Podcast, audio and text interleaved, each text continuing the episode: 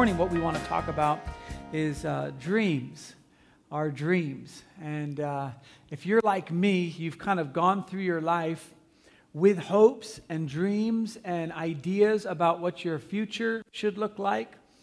For some of you, you've always dreamed of going to college, and uh, that, that, that might still be a dream for you. You might even be well into your life, and you're like, you know what, I, I had a dream to finish my degree, and I'm going to do that. For some of you, you've had a dream of retirement, to play golf every day or whatever retirement is, or to maybe just get away from this one boss that's driving you nuts and, uh, and you know, you, you want to move from that. For those of us who have kids, uh, we have dreams for our kids. You know, I, I, look at my own life and think of my own children, and I, I think of my son and my dream to have him become a man of God that, um, that knows the word and uh, is manifesting in himself the fruit of the Spirit. Um, a son who's wise and is led by the Holy Spirit, one that uh, is looking for a godly spouse, uh, a son that thinks of others above himself. And, uh, you know, for my daughters, the same thing. Become mighty women of God that find godly husbands that will lead them as, as their family moves forward, that their, their husbands will uh, invest in them and to, for them to become all, all they can do. And then I think about my grandkids and, you know, what do, I, what do I want for my grandkids? For them to find godly spouses and for generations of people led by the Holy Spirit operating in wisdom, not caught up in all kind of financial mess and all these things, but truly focused on something that God has. These are the, these are the dreams I have uh, for myself. I, I think of our family, just my family, and the dreams I have for my, my, um, my spouse and for my marriage, that we wouldn't let little things tie, trip us up. Uh, we would be people who um, focus first on our Heavenly Father and we have a Heavenly Father that supplies all our needs, and then out of just that richness of the joy and the fruit of the Spirit, we're operating with our unique gifts and things like that. I, I have these, I have these dreams. I have dreams for a Living Spring that, that I believe God has given me, that we'd be a people that isn't um, about ourselves, that little things don't get, you know, you hear the stories about the church that was split over the carpet and the this and that, and you know, my dream for us is that we move forward boldly into this new season, that we wouldn't be frightened of what's coming down the pipe politically or economically or all that, but our focus and our, our, our vision would be on the Lordship of Jesus Christ as it manifests itself in our own lives. These are my dreams. And this week, as I was going over this, this scripture and getting ready for the sermon, I started thinking, does God have dreams for us? You know, as I think of my own children and I think, man, I, I hope they can get over this particular thing, or I hope, I hope that they will step into this reality of the way they were created. Does, does God do the same thing? And, and here's what I found that was making me uncomfortable about that question Does God have dreams for us? Is that it makes God too human. I kind of want God to not really have dreams for me, I want Him to have a will, a command, a guideline, a set of instructions a, a, a blueprint, if you will, that, that kind of maps itself out. To say God has dreams for me, that, that almost makes it sound uh, like he's, he's like me. Like if we had God here, like in the chair, okay, and, and, and I was like, hey, God, you know, we, hey, this morning uh, I'm going to be interviewing God for our ministry moment. And uh, so, you know, first, God, um, you're awesome. I just want to get that out, out of the way. I think you're great. Stuff you did in the Old Testament, really cool. Some stuff is a little boring, but that's okay. I haven't taken Pastor Bob's class yet, so we're moving towards that. But great job with the Bible, great job with Jesus, love creation, awesome. So, what are your dreams for Living Spring? Could you share those? Like, does God have a, a dream for us? Does God have a, an end game? And so I started looking at the scripture and I started seeing what God planned. And what God planned was that He would have a people that were His people and that He would be their God and that He would provide a spot for them, which He called a land flowing with milk and honey. And that he would set up these kind of statutes and laws, and that the people would, in worship to him, um, follow these commandments. And that people, that um, other kingdoms, other nations would look and say, what, what kind of God is that that has that great a people? What, what kind of God is so wise that he set up these statutes and that these people are following them and, and they're different? This was God's dream for his people, the nation of Israel, that they would follow him. And from the very beginning, the goal was to love the Lord their God with all their heart, with all their soul, with all their mind, with all their strength, and then to love their neighbor as themselves. This was God's dream. And what happened was, uh, some things happened, and they got ended up in Egypt as slaves.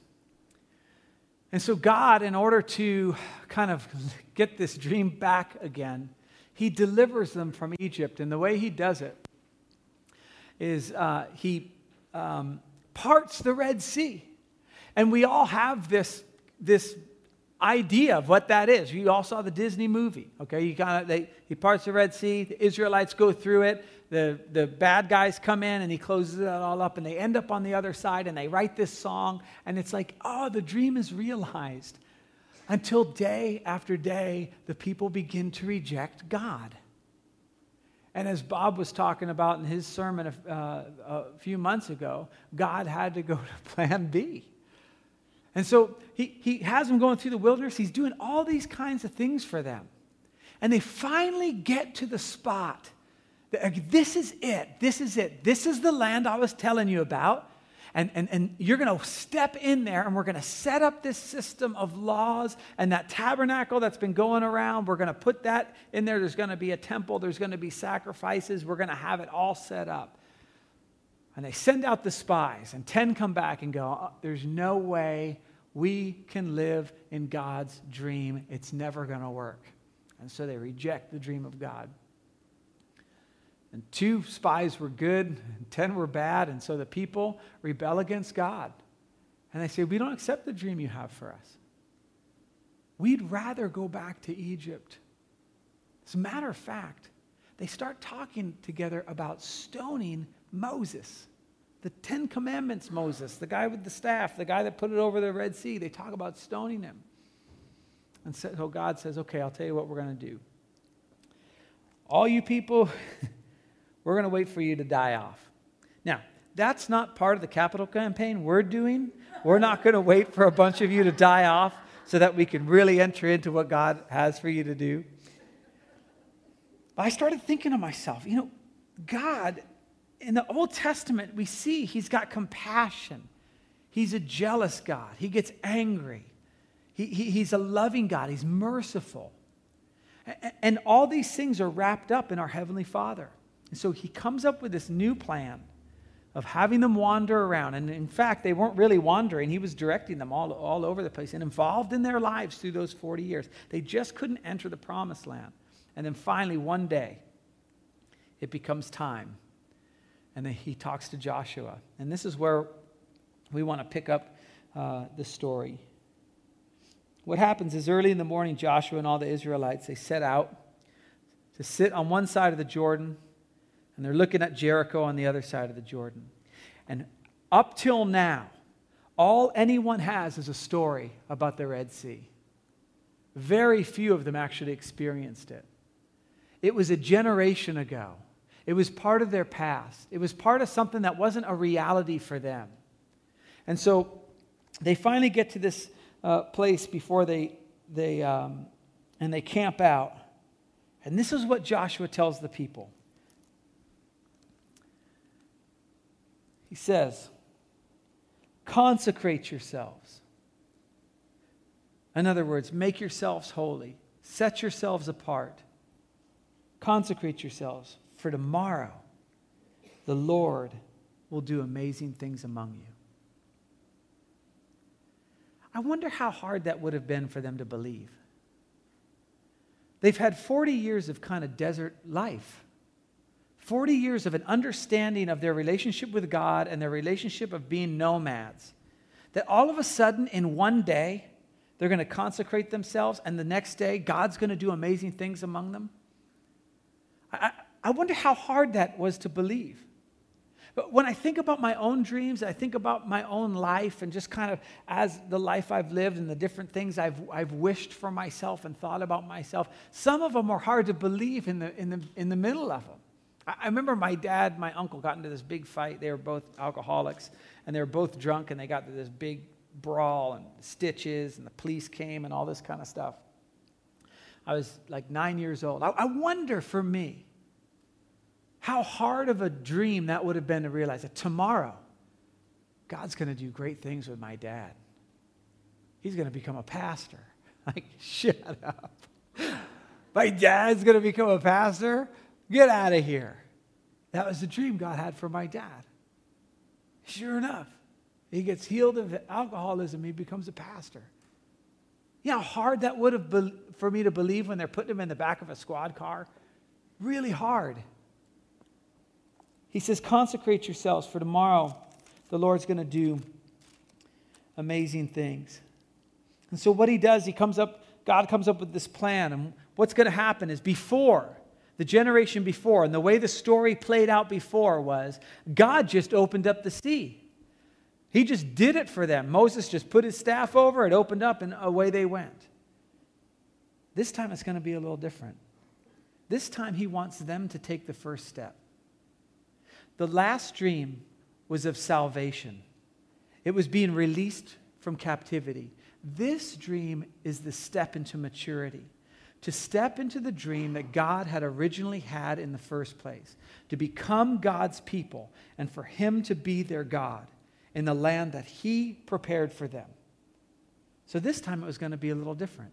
The waters weren't just going to open up. What was going to happen was the priests were going to take the Ark of the Covenant and they were going to put it on their shoulders and they were going to walk into the Jordan River first. And the Bible's really clear that it's at flood stage at this time. It's not just a little creek, it's at flood stage, it's at the harvest time.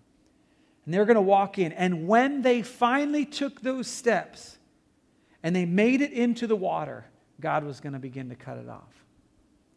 And another cool thing about this is he tells the people of Israel to stay 2,000 cubits away from the ark which is 10 football fields.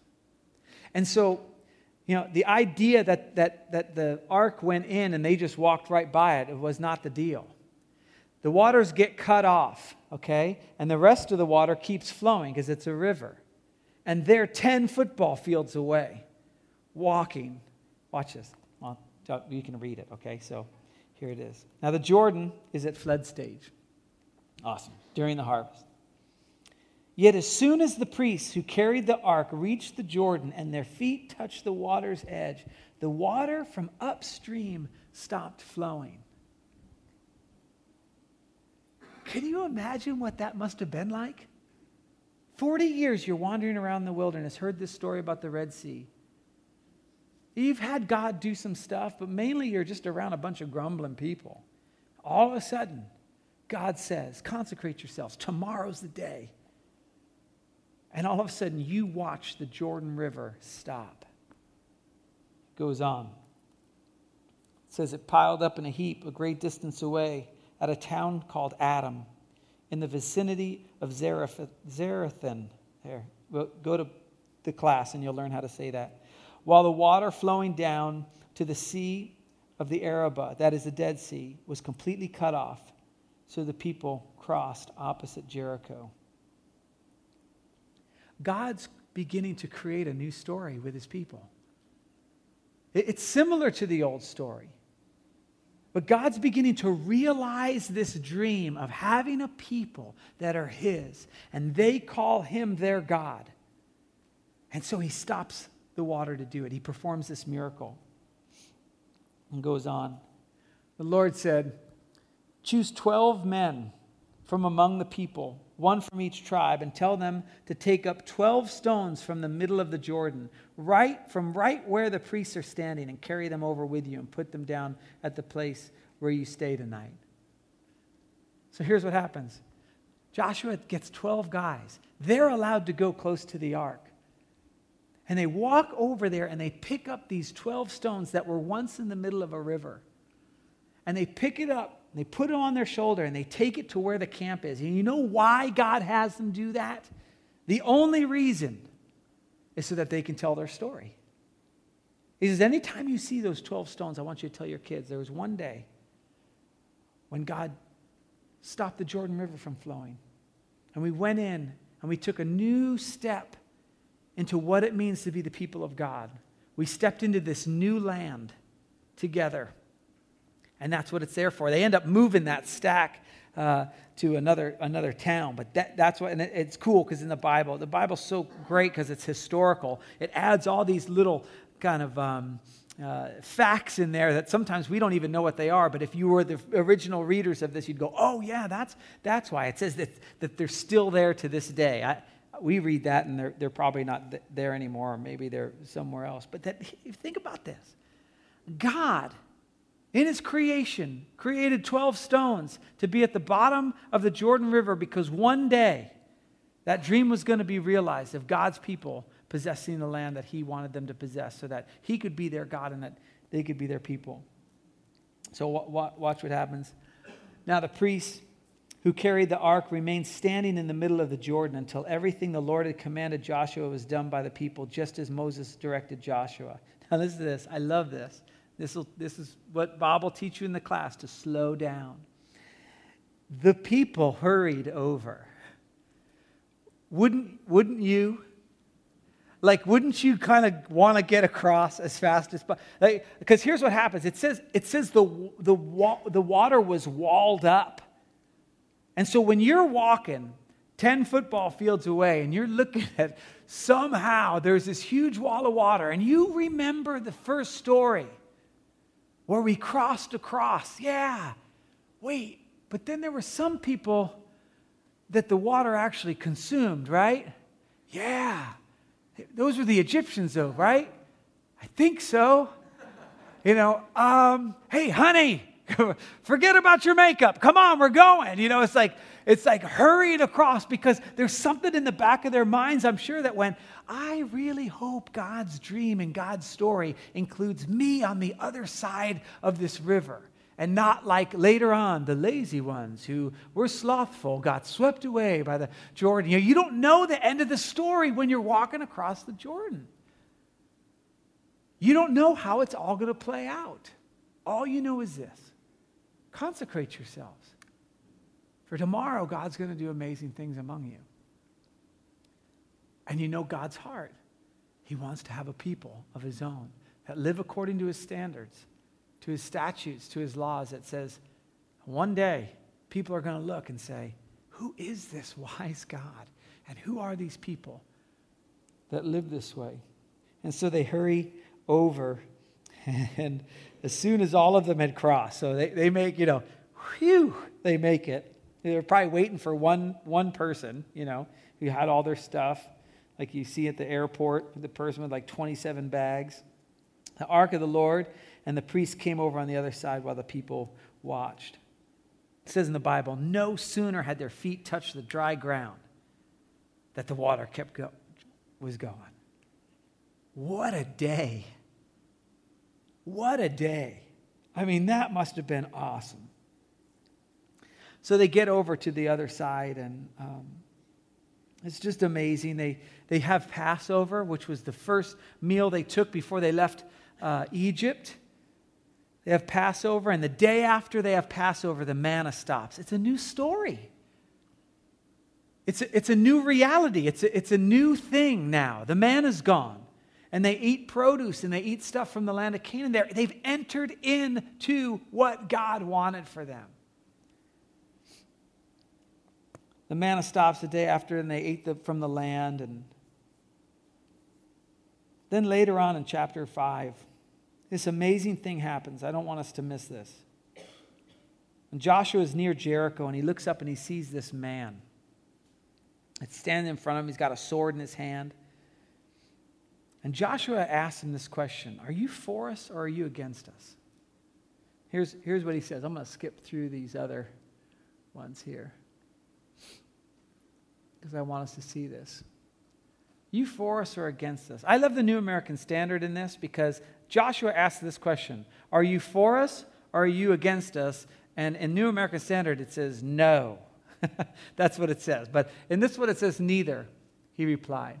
But as commander of the army of the Lord, I have now come. Joshua fell face down to the ground in reverence.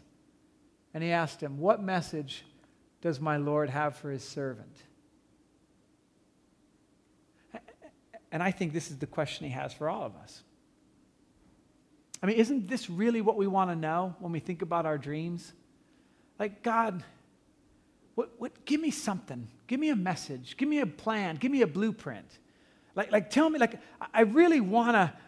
I really want a godly spouse. Could you give me the three steps to a godly spouse? Could I get, can I get eight ways to make it to retirement? Can I go to something that, can you give me something so that, I, that my dreams can be realized? Can you throw me a bone? Can you, can, what do you got for me? You're not for us. You're not against us. We, we're, we're, we're now here. We're, we're going to take over the land. What are we supposed to do? And I think what Jesus, the captain of the Lord of hosts, says to us today as we begin to step into what God has for us, as we enter in our next chapter, the land, if you will, that God has for us as Living Spring, the new story that He has.